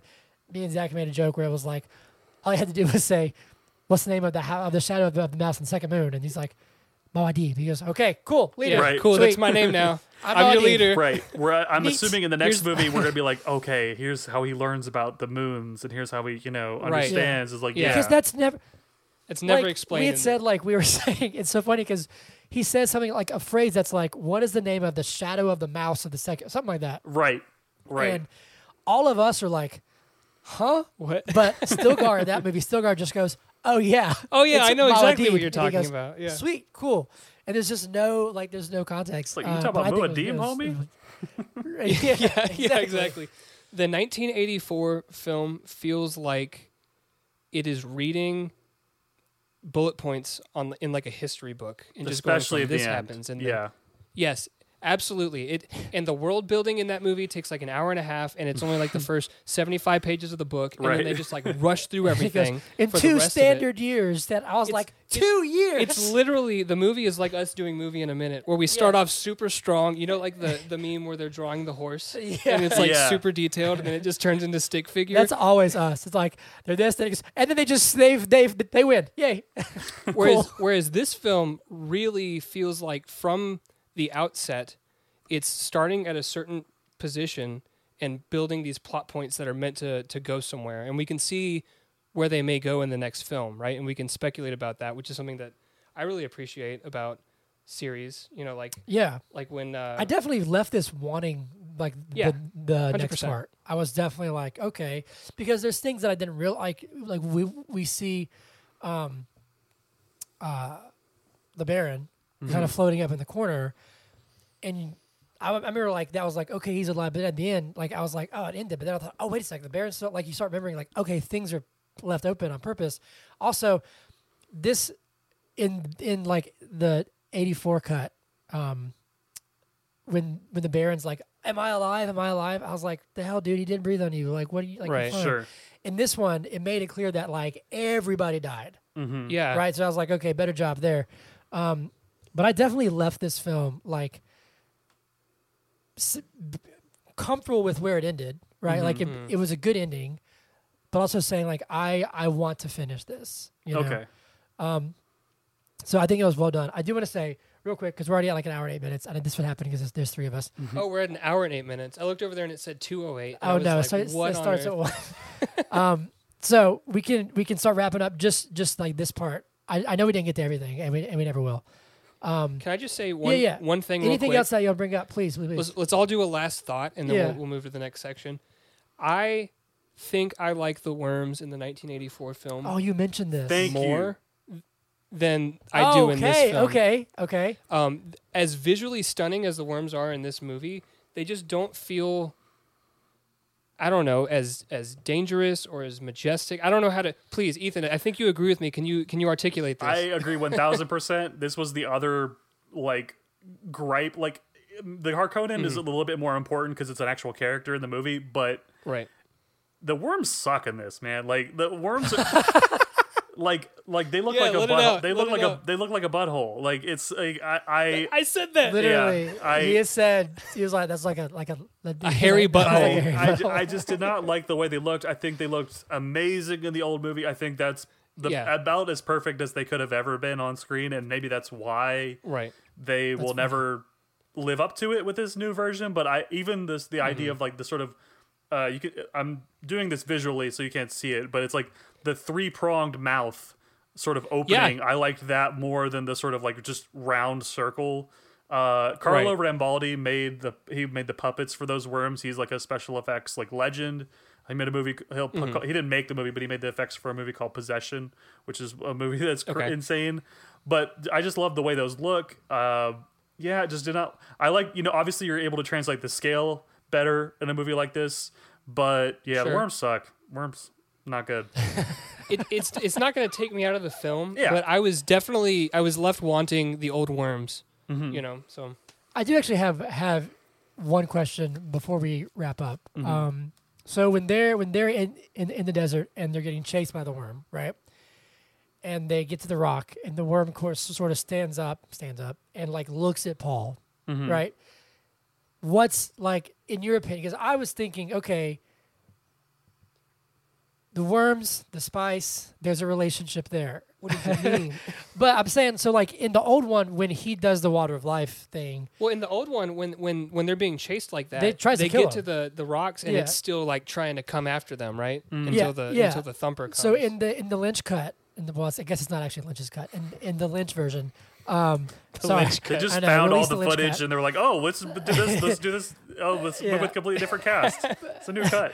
but uh, um, uh, the worms kind of stand up and hover over him when he's doing the water of life thing Mm. or whatever it's called. And in this one, it looked as though like the worm knew, and I was like, I was, I was asking, like, I don't know, maybe I'm missing something, but I, that seemed like, was it? Could it not kill him because he's not on the sand? Because did, did he know that he's the Kwisatz Haderach, whatever? What do you th- like? What do you think? Like, what do you think that was? Like, I don't know. I'm confused. It, it, and maybe explained better in is the it next like movie. fore, Yeah. foreshadowing? Yeah. I mean, is is it like kind of showing like maybe he has like a natural? Because he's obviously ingested spice at this point because he's on Right. Arrakis. Maybe I don't know. There's a way that they can tell. I just thought he's was, not thought blue was- eyes yet. He's but not blue eyes yet. Right. But- I I thought thought this it was movie was going to just- end with him it. having blue eyes. I thought that was going to be the last I thought so too. But That would have been Yeah. good actually. I kind of like that. yeah. but I guess you have to If- go when farther. he became when he became a man and like killed the guy, his Yeah, eyes were but- just blue. But isn't it based on like? and then you have that oh, on, like, yeah, your- yeah," music in the background. okay, hold on. No. So is that? So hold on. This is random. But you've seen the Snyder cut, right? no, No, you haven't seen it. no. I hate Zack Okay. Snyder. Well, you hurt his heart. No, no, you didn't actually. You didn't. I promise. I'm not a. I'm not a Zack Snyder like, yes, fanboy. Um, We didn't say you were. no, I know, but you made it. You you implied it. Uh, but in in the Snyder cut, they like he for some reason tweaked Wonder Woman's theme song, and I swear to God, it's the same. It's It's, it's, the same voice. thematically similar. Yeah, and it even says like ancient like lamentation music plays, Mhm. and like I saw that and like I was like that's the Snyder cut. Anyway, doesn't matter. Um, isn't the blue eyes based on how long you're there? Is it? Is that what it is? Yeah, I think kinda. Like it's not necessarily like because yeah, they, they don't. Not everyone drinks the water of life, and obviously a lot more people have blue eyes. But it's like I think the sort of ingestion gradually of more and more spice turns your eyes blue. Okay. Uh, so yeah, I kind of wouldn't have made. I guess it wouldn't have made sense for him to like have a moment where he's you know all of a sudden Yeah. he has blue eyes. But Right. it's probably maybe in the cool next shot. movie we're gonna start with him having that, or you know, uh, Yeah. something like See that. that. transition. Yeah, exactly. Yeah. Uh, cool. Um, I have I have two last questions. thoughts? I have two questions uh, Yeah. for you guys. Yeah, go for for it. They're very closing kind of questions. So, what do you guys think Yeah. spice tastes like? Is it apple cider Uh, or just cinnamon? So based on what I've read in the book, it changes, right? So like I every time you taste it, it tastes it tastes. a, so the way they describe it in the book is like the first time Paul tastes it, it tastes like cinnamon. Mm-hmm. But then after that, every time he tastes it, it always tastes good, but it always tastes a little bit different. So they can't really pin it down. Okay, I would think it just tastes like cinnamon. Looks like the cinnamon challenge to me. right. I was Yeah. like, what if what if if if spice was flavored to like your favorite thing in the world? What would spice taste like? oh, that's a good question. oh question. gosh. Y- Uh, you first. a Reese's cup. Okay, Reese's cup. Because That's a it's good got to one. be sweet. If it, Yeah. spice, I feel like would not be a savory thing. You know what I mean? So it's got to be something. can't be sweet to cayenne me. pepper. Um, Right. um, I'm trying to think. Um, I'm I'm gonna get very oddly specific. okay, Uh, oh wait a second. The Reese's peanut butter cheesecake from uh, the Cheesecake Factory, not a sponsor. but Not a we would love to sponsor. be. I almost said the Reese's molten chocolate from Chili's from like eight years ago, which was They haven't had that- so good. they haven't had that in so long. It was so good. All right, what was your second question? Uh, so if so, obviously the the 1984 movie was scored by Toto, and Hunter had the wrong opinion of thinking it was bad. Uh, because that Thank mov- you. That score, It's amazing. I amazing. didn't say it was bad. I didn't say it was bad. I just thought it just didn't make any sense. It made perfect I sense. love The it. didn't bru- make any sense. The brutality of the planet is coming through with the and then, but you've also got this regal. Look, I want Hans Zimmer's bagpipes, man. So Yeah, those I were good. I liked the bagpipes, but Hunter was obviously like wrong about that. Hunter was obviously wrong about Toto not being the right fit. So Yeah. if a rock band scored 2021 Dune, who would you want to score? Oh score? God. Oh Uh, God. I have an answer, but I think people won't like it. So I don't know. Through Like, the fire and flames. Was- Um, that's a song, isn't it? Yeah, that is a song. Sorry. That's, That's that's why I gave you band- that look. That's the band that Buckethead. No, uh, I don't know. You're just listing off like like a just- garage or a, yeah, a- Guitar, Guitar Hero. Hero. Guitar Hero. Guitar Hero songs. Um, I I don't know. I think I think wait, I'd so have to go this with this a, version a little of bit. like this version of Dune, right? The new one. yeah, yeah. yeah. Okay. I would still pick someone a little older. I think. I think I would go s- with something like Iron Maiden or something like Mm. that. I Okay. just, you know what I mean? Yeah. Like, I, I would have picked Rush don't know. for sure. If it was like old, like Oh, good Rush one. would be a good one, like Yeah. way back in the day for 1984. right? But I think I think Yeah. the people might not like this answer, but Tool I think would have done a good job. Tool Okay. would be really I good. Yeah. can see that. I was, I was gonna say Pink Floyd, but that, that seems too easy. Right. Um, I, I want to say I'm not 100% sure of this. So you guys talked, I guess, kind of might have mentioned this in passing last week, but um, there Mm-hmm. was a treatment for Dune not too long after the book came out that was going to be made by Alejandro Jodorowsky, and he Yeah. is a very avant-garde filmmaker, like even more off the wall than David Lynch ever has been. Like just Right. the guy's like maybe straight up insane. They made a, a documentary called Jodorowsky's Dune about his production for like what he has dreamed up in his brain as like what this movie would have been, and he keeps saying like these increasingly amazing things. Probably all BS. Like it probably could have never happened.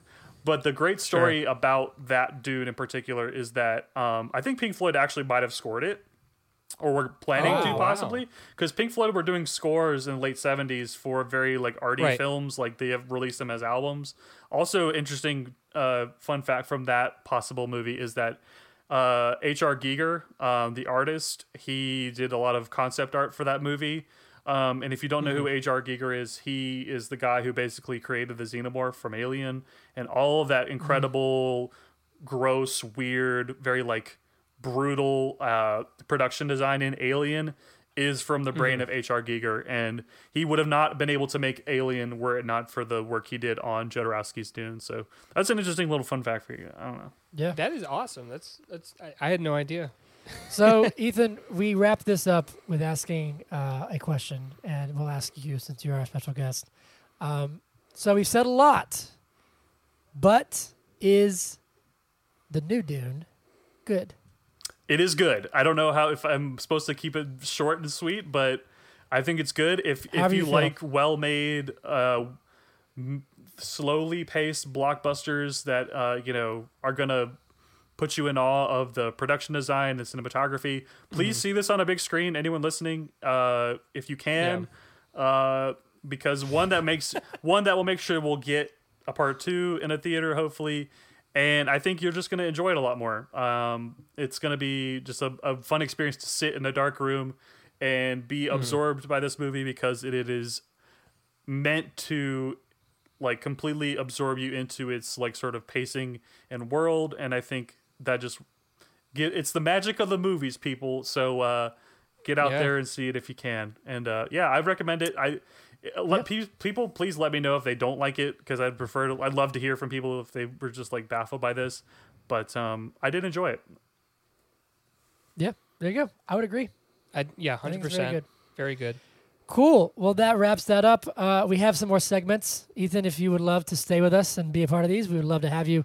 Uh, this next segment is one of our favorites. It is called Every Movie Sucks. Every. Um, oh are these Zach, the, give me these the people walk-in? i was talking about who i want to know yes. if they Yeah. how much they thought it sucked because I- i'm curious to hear from people who didn't Yeah. like it So this one, this one's sitting at 91% fresh as far as audience scores are good. Mm-hmm. Wow. Uh, so that's going to be tough for me to find. Um, Zach, I need my, uh, my walking slam poetry baseline. Boom, boom, boom, boom, boom, boom. Do it again. Sorry, sorry, sorry, sorry, sorry. Okay. Boom, boom, boom, boom. You say you love this film? Well, guess what? I hate it. He hates it. She hates it. Because you know what? Every movie sucks. Boom, boom, boom, boom, pa. Great. Okay. Um, so far, I've only found one bad review that is kind of funny and not a paragraph.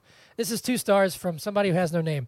Uh, this is from one hour ago. It says, "Good CGI, but this movie is truly awful." Slow and nonsensical. Disagree. There you go. It's slow. Um, a lot It of, is but it's on purpose. A lot Yeah. of these are like five. Here we go. Sorry, one star from Vincent H. from one hour ago. If you haven't read the book or seen the other two other two movies, Uh-huh. you will have no idea what is going on. Critical story elements and character background is mi- are, are missing. How would you know Here's that? a here's a Oh my god, I got one. Okay, go on. Uh, here's a critic review that says the movie's stripped down material world correlates with a stripped down emotional one, narrow, facile, and unambiguous. Mm, I don't. I could see it, but I don't necessarily agree. All right, so here we go. This one's a paragraph, so bear with me. This is the half star. Okay. Okay. These are the best ones that have stars. Worst movie I've seen in 50 years on this earth. Horrible plot line, weird side stories, so so special effects. 20 minutes in and couldn't wait for the movie to be over. Damn. That's a long time to Could wait. have could have could have put more into the reason for mining the spice. Mm. Huge desert, yet only one machine mining. Plenty of no, there's not. Plenty of desert to go around. How anyone gave this movie a high rating is beyond me. Okay, so that's that's a good that's a good point of one thing that wasn't necessarily explained in this film. hmm Uh, I mean, it is touched on, but it's not fully fleshed out like it is in the 1984 film, which is that the Harkonnens, when they left this planet, they gave them severely depleted resources to mine the spice. So, like, they don't have many uh, harvesters. Yeah, you know? I, I appreciate. I think that was a good way of illustrating w- the sabotage that the Harkonnens did, even if it doesn't Right. feel as evil. It feels less evil because it's just like, well, they just left with their stuff. But yeah, Yeah. I, I, it's funny. They're like, yeah, there's only one harvester. It's like, okay, we want. Why let me aren't show they harvesting every more of that harvester. stuff? Why don't you show me every Yeah. harvester that's on the planet right now? Uh, You have another one?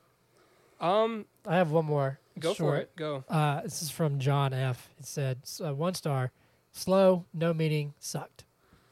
Okay. Very, very detailed and elaborate. Dennis says the acting was wooden, the direction formulaic, and the special effects were not all that special. And I have to disagree with that three-headed chimera. Like I just sure, don't his name wasn't Denny. Well done. I've got one more, and then we'll move on because I know that we're running along. Uh, these people who leave half stars, they don't leave their names. Cowards. Yeah, They, they, Come on, gotta Stay, guys. you gotta stay anonymous. This says long, slow, and confusing. Such a weak story. We were losing our minds and tempted to walk out. Man, come on. I think. Th- This this this could have had no story, and the visuals alone are worth staying for. But that's what I'm like curious about. Like people are like, because like I feel like the most people who went to the movie this week are like, oh yeah, I'm there. Like I gotta see this movie. Like I'm down for whatever Mhm. this movie's gonna do. Either I've, re- I'm a big fan of the book. I'm a big fan of the old movie. I'm a big fan of Denis Villeneuve. Like like Right. I'm just curious. Like someone who was like, oh, I'll buy a ticket to that. Like what they thought about it. Like Right. yeah. that's Think kind of about what I want to know. think about the general film that is digested by the general viewer. You got like Final uh, Final Fantasy. Uh, uh, Fast and Furious is what I was trying Oh to my say. God. The Fast and Furious movies. Fast and Uh, Furious 87. yeah. Uh, the Marvel films, which are just so jam packed with content, and there's never there's never a moment to reflect. And I mean, some of the films have Yeah, you know, I know what you're saying. but for, for the most part, it's just like jam packed with this happens and that happens and that happens. And, oh wow, uh, there's some action scene. And, oh wow, someone fell on Scarlett Johansson's boobs. And oh, we're going from here to there. You know Does what I that mean? And it's just so.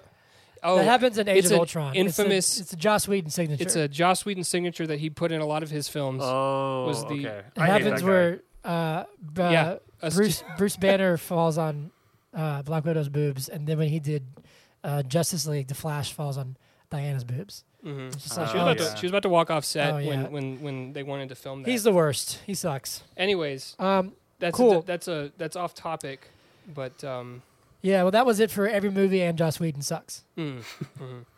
Uh, moving right along, uh, I've got so it's time for my shindig. Zach, do you want to give me a quick little theme song? it's Hunter Shindig. Yeah, he's gonna tell you the news. Yeah, yeah, yeah. movie news, Yeah. entertainment news, news. Brilliant. Okay, so I'm going to run through this really quick, and then Ethan, I also want to gauge your excitement for these uh, these titles because I don't know Gauge if you're a DC away. fan. Are you? Are you a DC fan? I know that, that you're not a Zack Snyder DC fan. I know that. You know what? Uh, I'm probably the do you wrong like guy to DC have. characters? Do you like DC characters, or do you like just not like their movies because they've been kind of shit? Uh, that's a great question. Oh. I, I I think I'm kind of uh, at a point where I'm over superheroes completely. Like I can't get into it at all. Like Understandable. Thank Um, you. Understandable. Yeah, like I, I, I. So, some context. I went to see this movie in IMAX. I saw the, the, all the big trailers that are coming for the big movies that are coming. Uh, the one Mm-hmm. I am most amped for is The Matrix, and holy cow, does that look Yeah. incredible! Uh, looks but very the good. the last trailer was the Batman. And I got kind of, I mean, sure, we're going to talk about that, but I kind of got a little Yep. bit of pushback from some friends when I was not like going nuts over it. Like, right. Yep. it's all right. No, like, I so so yeah, no, like that's I t- I totally one hundred percent get that. Um, we went and saw uh, Shang Chi with with some friends of ours, and Surprisingly good. It was Yeah. very refreshing. very good. Which in the realm of superhero films. It was our, very like, refreshing. Our friend said that she didn't like it because it didn't seem like a Marvel movie. she said it was we the were- least Marvel movie that she's ever seen. And I said that is the reason why I liked it we were, so much. we were both like, that's why we loved it because it was Mm-hmm. just something new. But anyway, um, I do have a soft spot for DC. I will I will own that. Um, as a giant Batman fan, um, no shame. I'm I'm really excited about Robert Pattinson's Batman. I'm excited about. it. I think it looks dope. I think it looks really cool. I've been burned too many times. I but I'm most excited honestly. I'm jaded. I'm, I think we'll see how it looks. I think Paul Dano's you going to be so good as Riddler. I think it's a really cool take on the he Riddler. someone tweeted this already, but like I just love that he gets to play a little freak again. Like he's so good at that. Yeah. playing a Oh, little yeah. freak. But I just think, I think Yeah. making him like a Zodiac type serial killer, I mm. think that's a really cool take. I think it mm. looks dope. I'm excited. It looks dark as hell, which could come across as kind of dumb, but I personally think I'm really excited. Yeah, about but what if they come in and butcher it like they did Suicide, uh, the first Suicide Squad? I, Yeah, I, I Suicide think they may have learned their lesson here a little bit. You know, I'll give them a I little hope bit more so. credit uh, as far as like hope so. they Oh, hired they hired a serious filmmaker. Uh, no offense Right. to David Ayer, he's not a serious filmmaker. He he I- he's made like glorified trash for the last ten years. Like, and I think he would own up to a lot of the, you know the trashy elements of his movie. But like, I feel like they they hired a Mm-hmm. guy when they know they did, they didn't want to take away Final Cut from this guy. Um, I, Okay. I I think it looks great visually. I think the uh the casting of Robert Pattinson is an inspired choice. I think he is one of the finest actors of his Yeah. generation. You know, which is crazy to say that after you know uh, Twilight. You know, he's After he's his incredible. start. He's like if you guys ever Have seen you seen Good The Time- Lighthouse? Yeah, I love Lighthouse. I have. That's a that's a that's a haven't seen it yet. masterpiece. Um, Yeah. I want to see it. he, he's he's so good in that. Um, would be a great midnight movie if you are interested. But uh, I think it was a good choice. I think the cast is like fun and like like a, a are all good choices. I think I'm more with Yeah. Zach here in that just I'm kind of like I don't think it's going to be bad. I have I have no expectations that it's going to suck. I'm more just like, do I need another Batman movie? And I know it's Well, going to be a different story, and I know there's going to be different villains. And it's like I've played the Batman, I've played the games, I've pl- I've played, I watched all the movies. Sure. I don't like, uh, you know, Ben Affleck was pretty good, and like I don't like the Zack Snyder movies, but he was probably decent in them. It's just like I'm kind of like. I could have taken another five year break from Batman, and then So here's the five years from now, and I would have been okay with that. Here's the thing on that same note. So I'm going to piggyback piggyback off of that into we got some new footage on the Flash, which is going to be this. Which who knows what the hell is going to be. Grown. Is this a movie? knows what- We've had. Yeah. so they're making a movie based on Mm-hmm. It Flash. is. It is the most spoiled movie there's there's currently no, being there's produced. No, yeah, there's, there's, so many things coming out there's- every Right. single week yeah. about the Flash. On But- the Flash set, we saw these pictures or Yeah. that or. mm. but they showed a teaser. They finally showed some footage, right? Yep. Yep. And since it's already been spoiled, uh, I don't know if you if if you know this, Ethan, but Michael Keaton's coming back as Batman. Right. I did hear about that. So, and we have Ben Affleck as Batman in this Mm-hmm. film. Mhm. So next year we're getting three Batman, three cinematic Batman, two in the Flash, and then we get Rob Pattinson. Yeah. So it's a lot. Uh, look, I'm Yeah. super excited for my, for Keaton. I think it's gonna be dope. And keep in mind, we're still not we're, we're still not certain that uh, uh, he blew up with the bomb when he flew it over the, the bay in, in. Oh yeah, there's there's rumors that there's I'm even rumors kidding. that like Christian Bale. No, like Right. that's a rumor. Oh, is it That really? Christian okay. Bale. Dude, there's rumors that like Nicolas Cage is gonna be Superman because he was supposed to be Superman, Superman Oh, Flyby, that would've however been many years ago. For um, Would have been yeah. but there's all these things. But on that note, so we have it shows we have two Barry Allens, Mhm. right? We have Michael Keaton, we have Supergirl. um, all this multiverse stuff. Mhm. Um, it's to it's me- this this intrigued me. It did. Okay, it's intriguing, sure, but to me, how much more impactful would all of that wild stuff been if we didn't know secret.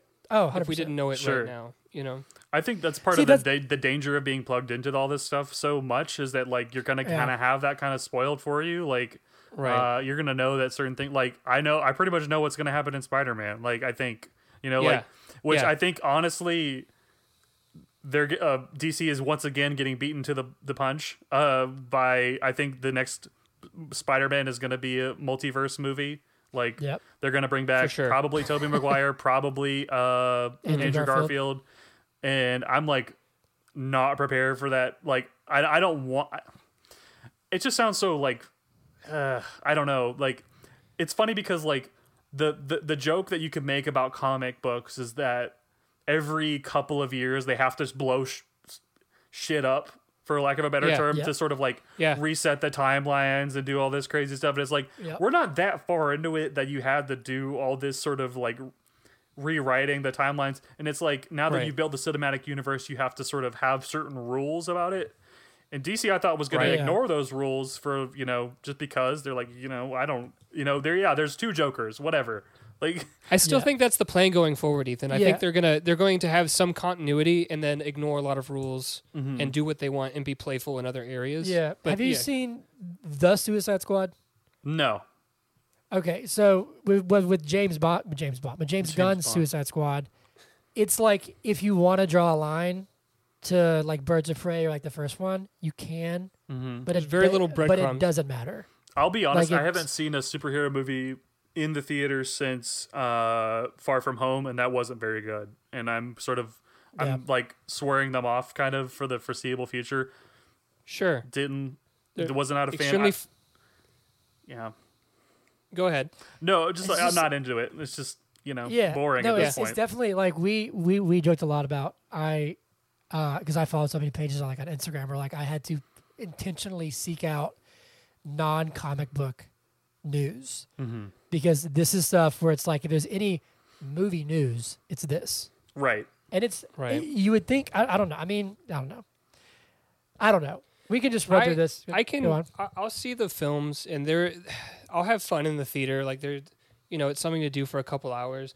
I'll draw the lines on the shows, though. I'm not gonna watch Yeah, the shows. too. yeah Marvel has like Marvel has like 19 shows in development. I know. It's too many. and a lot of them are going to have like consequences that you're going to be like what the, who the heck is that guy Yeah. and you're like yeah. But Uh, you know what? My favorite thing I was that I watched or I, I read spoilers for Loki and I was like, Mhm. I have no idea what the hell anyone's talking about, and I feel so good about that. I'm like, Yeah. oh Yeah. god, I don't Yeah. know, have to know that. Per- I don't know who that person is, so I don't have to be like, Yeah. oh my god, it's No, it's it's definitely it's definitely getting like o- overkill. My Mm-hmm. my opinion on it is that everything that will need explanation. I have 40 friends who Yeah. are will have You watched me. everything. You have me. I have you. You have me. And so any questions that I have, I can just ask, and I don't have to devote that time to the shows because it's just it's too much. yeah. too much. Anyway, um, I'll just run through this stuff then because nobody here cares.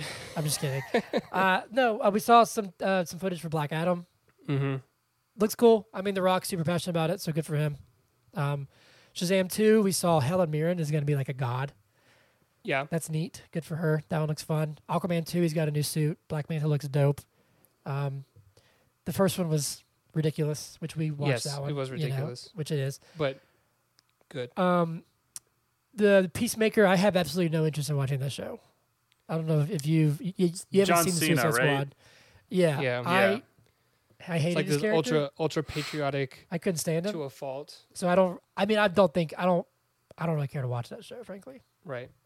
Um, let me see what else. We saw some footage. I mean, some concept art for Batgirl, which Nito. Um, that, I mean, yeah, it, it was it was cool, but it was kind of underwhelming in my opinion. Mm-hmm. They officially announced Gal Gadot and Patty Jenkins for the third Wonder Woman film, Right. um, which that was already kind of known.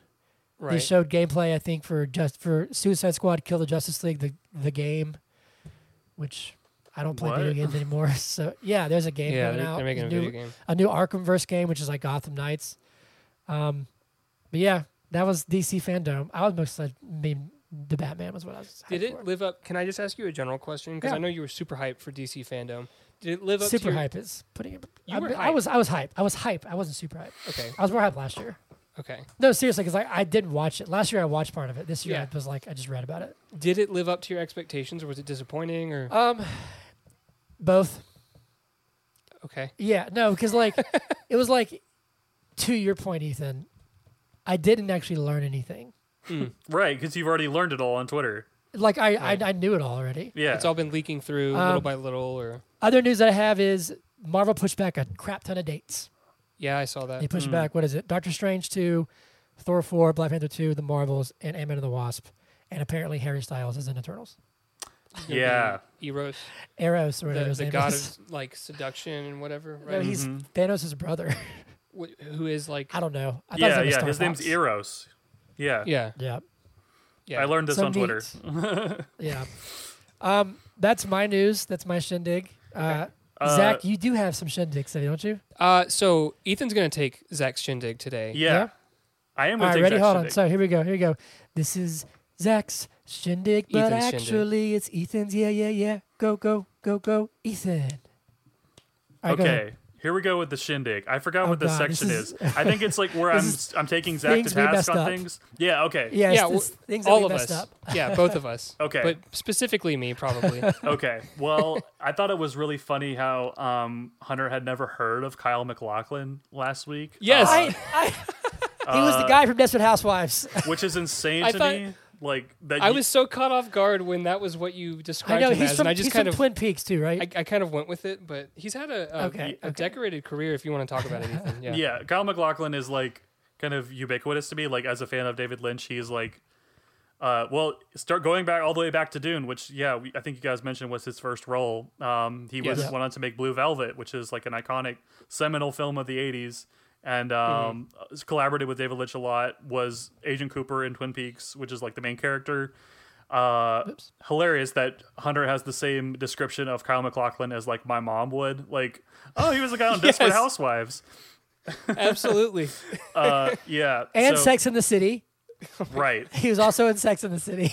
Well, there you go. That even solidifies my point a little bit more. So, uh, yeah, watch Sorry. more uh, David Lynch movies. I think maybe you guys should do a David Lynch retrospective. That'd be really fun. I did. I watched. That'd be really cool. w- Yeah. Uh, what happened? Have you seen the like what happened to Jack? Whatever it's called. oh yeah, that was talks to the funny. You mon- talking about that because I'm like, oh he talks to the monkey. yeah, he's like you're. Uh, he watched a short film from which I thought was hysterical, like in uh, the best way. So, but it was funny. That I was like, yeah, Oh, that was on. Netflix. It was yeah. definitely like he's sitting there smoking a cigarette. This like deep voice monkey.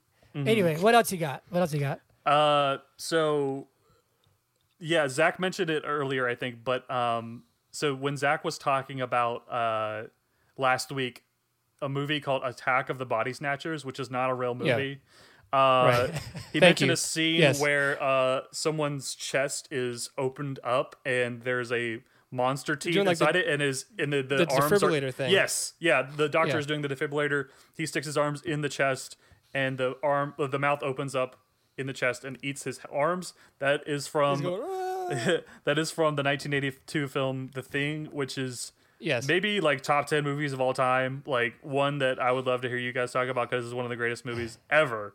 It is. It is a very good film, Mm-hmm. and I think we actually talked about doing it for Halloween next week. Yeah. We talked it- about either doing that or Well, ho- Halloween. hold on. So who, Mm-hmm. the thing? This is I'm gonna. This I'm taking a risk because if, if I'm wrong, this is not really dumb. Isn't that John Carpenter? Is Yes, that, is that who it that is. is? Yeah. Okay, so we are doing Halloween. We're Yeah. doing announcement for everybody listening. Next week we're doing John Carpenter's Halloween, the original uh, from what '78, I think, is when it came Yeah. out. Mhm. Um, but what's funny is that I remember, like, whenever you said the title of that movie, the the Attack of the Body Snatchers, I pictured like a 1950s like poster. You know, Mm-hmm. like it sounded like it was from like Well, So- there is a movie called Invasion of the Body Snatchers from the 1950s. Yeah, it's, Okay. an, it's an Yeah. invasion of the body Gotcha. snatch. Mhm. So Gotcha, first of all, I was wrong about the title, but I will own this completely, and I will say that I have not seen the John Carpenter film or, or the the uh, yeah recently.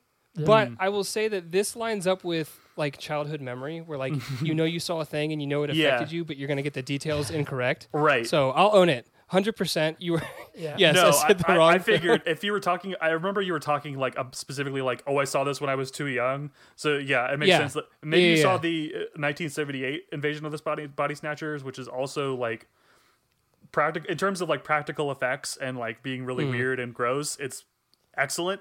Uh, it also has Right. uh, Donald Sutherland and uh, Leonard Nimoy Okay. in it, and Yeah. Jeff Goldblum, very young Jeff Goldblum, but Oh, cool. highly recommend that one. That's a that's a great film. Um, w- i- is there anything else that that we messed up? Oh man, there was Probably. one more I mean, thing. probably. Did I I'm write sure it there's down? something else. Was it the fact that um, we said that this film was Oh, going to be dude the, was the whole movie, the full book? Maybe, yeah. Uh, the fact that I think uh, Hunter compared Dune to Mortal Kombat for some reason. oh wait, no, brought yeah, Mortal no. Kom- I know you guys have Mortal talked about Kombat Mortal Annihil- Kombat like before. Mortal Kombat Annihilation.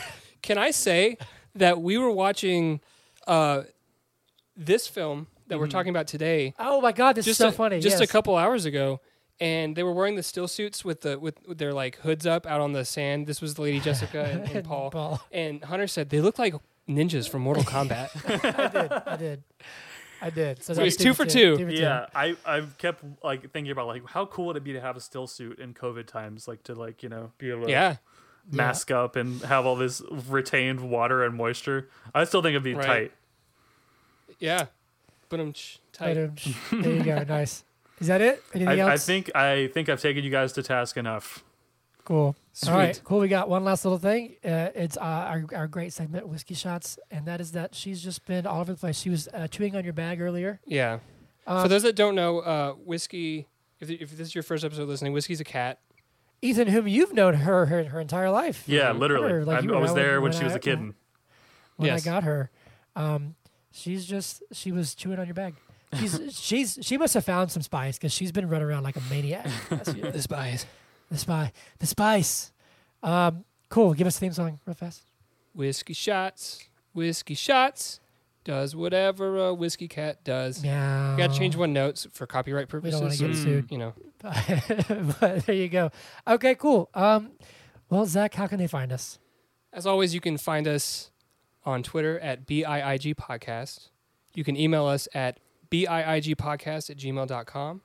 You can look up Hunter on Instagram at BIIG Podcast. No, uh, but it's a good podcast. But is a good podcast? and then I Ethan, how can they apologize. find you? Yeah, how can they find you, Ethan? Yeah, I am at Lanky Frampard on Twitter. Um, I'm also on Letterboxd. The link to my Letterboxd is in my Twitter description. But yeah, follow me there. I love to chat movies, um, literally anytime. So, so let me know.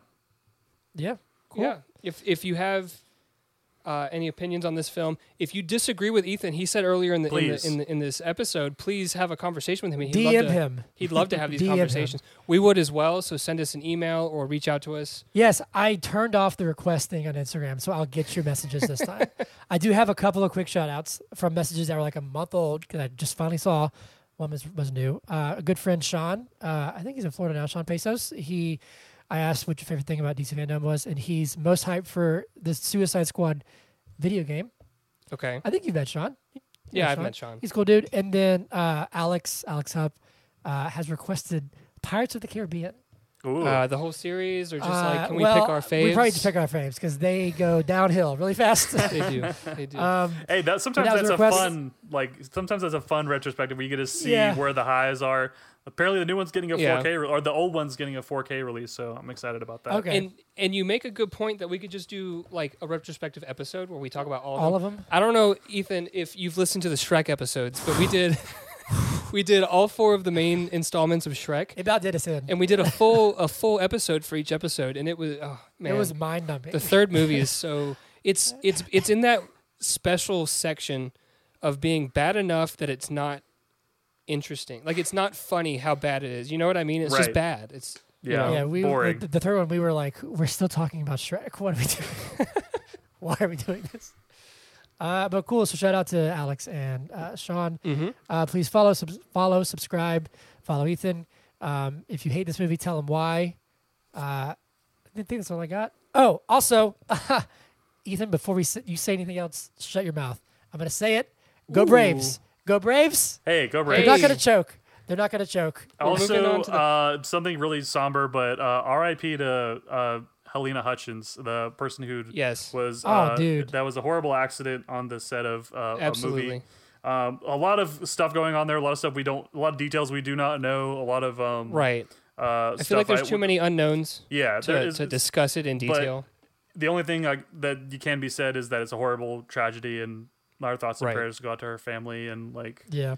uh, anybody affected by this. This is just a horrible thing. So R.I.P. to her. Um, Alec Alec just put out a statement. Alec Baldwin just put, just, just uh, did a statement today, I think. hmm I saw Um, that. I was telling Zach, man, like there's pictures of him like in the parking lot of the sheriff's office. Just like leave the dude alone, man. Like Yeah, Right. that stuff pisses me off. That's all. there's tabloids putting out Just leave him alone. Like, conflicting stories. his and- life just changed forever. Like you can't even. oh. Mhm. but yeah, that's brutal, brutal stuff. Um, yeah, man, that's ooh, that's tough. But anyway, um, thank you for being here.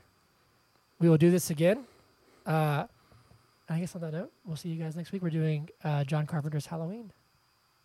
Looking forward that's to it. That's gonna be awesome.